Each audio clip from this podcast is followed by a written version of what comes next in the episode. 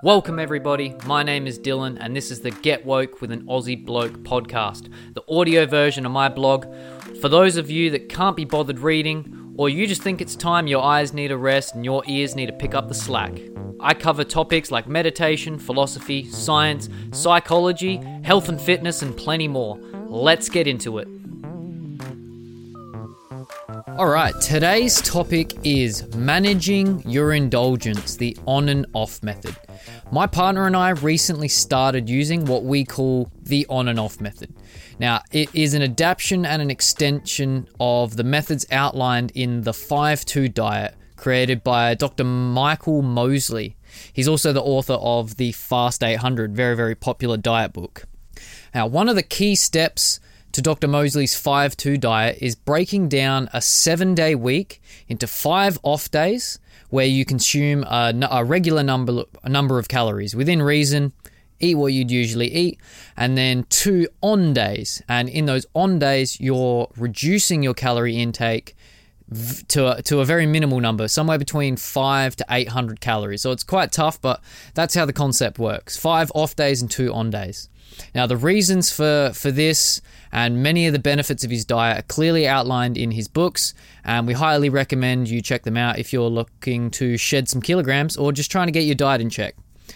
So, our on and off method wanted to address some of the most difficult obstacles that you come across come across when you're on a diet or you're trying to give up cravings. Uh, some of them include staying accountable, uh, you, the guilt you experience when you give in to cravings, the feeling that you've let yourself down, the lies we tell ourselves to justify giving into an indulgence. And then once the snowball of doubt begins, you quickly slide back into your old habits because those thought patterns are familiar, despite how destructive they are. So, our on and off method has allowed us to break through a lot of these mental obstacles. So, let's, let's dive right into the method. So, step number one is pick your partner. Now, you should find someone to undertake the journey with. Uh, your partner, a relative, a close friend is advised, but you can choose anyone really that you trust. A big aspect of this technique relies on the trust between you and your chosen someone. So make sure you're both willing to change and can be honest and open with this person. This is why someone close to you is often preferred. Step two is to identify your indulgence. So, both you and your partner pick an indulgence that you would like to get a hold of or get on top of. I don't like to use the word addiction, and I chose not to use that on purpose.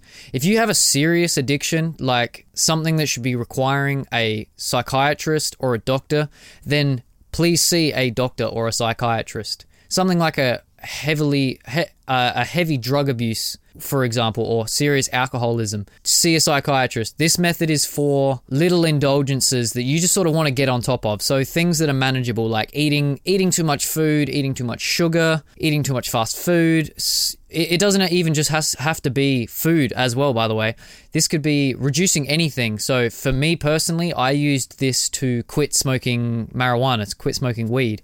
But you could also use it to reduce using social media, or you could even use it to increase something. So, say you want to exercise more, for example. So, step two, identify your indulgence. Step three, define your goal. This is important. So, we'll use uh, Alicia, my partner, and myself as examples to give you an idea of how the technique works. So, Alicia's chosen indulgence is calories. So, she wants to reduce the overall number of calories. And mine, as I said earlier, is smoking marijuana. So I'm recording this actually after I wrote this blog, and I've successfully given up smoking marijuana. So a subtle plug to this technique being fucking awesome. Defining our goals. Alicia's goal is to lose a small amount of weight. Now, her goal is a number in kilograms, and she has that in her mind.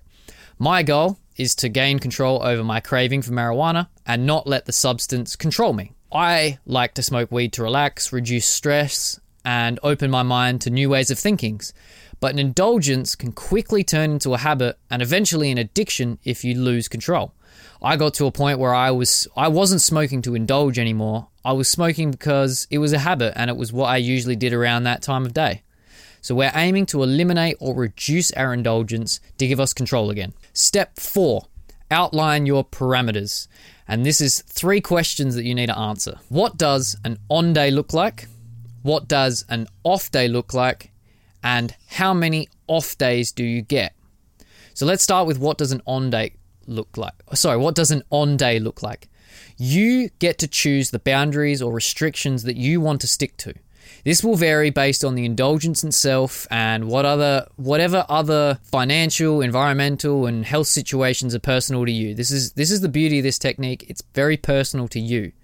An on day is about eliminating or reducing your indulgence. For example, on an on day, Alicia will consume only 800 calories, give or take 100 here or there. This is advised by Dr. Mosley in his book, The 5 2 Diet.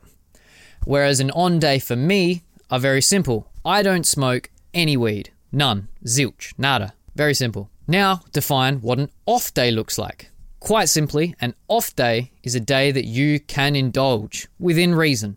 So for me, I'm allowed to smoke however much weed I feel like, again, within reason, and there's no guilt. There's no guilt, no guilt whatsoever. And Alicia, on her off day, she has no limit or how many calories she consumes. Again, within reason, use your best judgment. But anything and everything is on the table. The third question you want to answer in this section is how many off days do you get?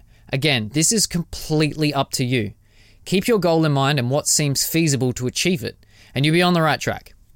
It's important to remain flexible in the early stages, but you have to communicate with your chosen someone about what is working and what needs adjustments.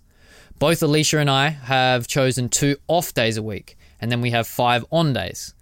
The week starts on a Monday. And look, if you think, if you're one of those people that thinks a week starts on a Sunday, you're very welcome to have your own opinion, no matter how incorrect it is. The beauty of this system is what two days you choose as your off days, your go let your hair down days, is completely up to you.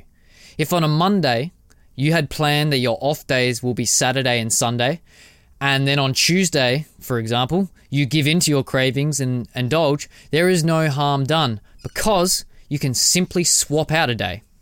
So now, one of your planned Saturday or Sunday off days must become an on day. This swap out technique eliminates the guilt if you give in to your cravings on an on day and indulge. Again, this is the beauty of this technique. It also provides flexibility if something pops up an unplanned lunch that would throw you over 800 calories for the day, or an invite to see friends at the last minute where you're likely going to drink if your if your chosen indulgence is reducing alcohol or smoking, smoking weed, whatever.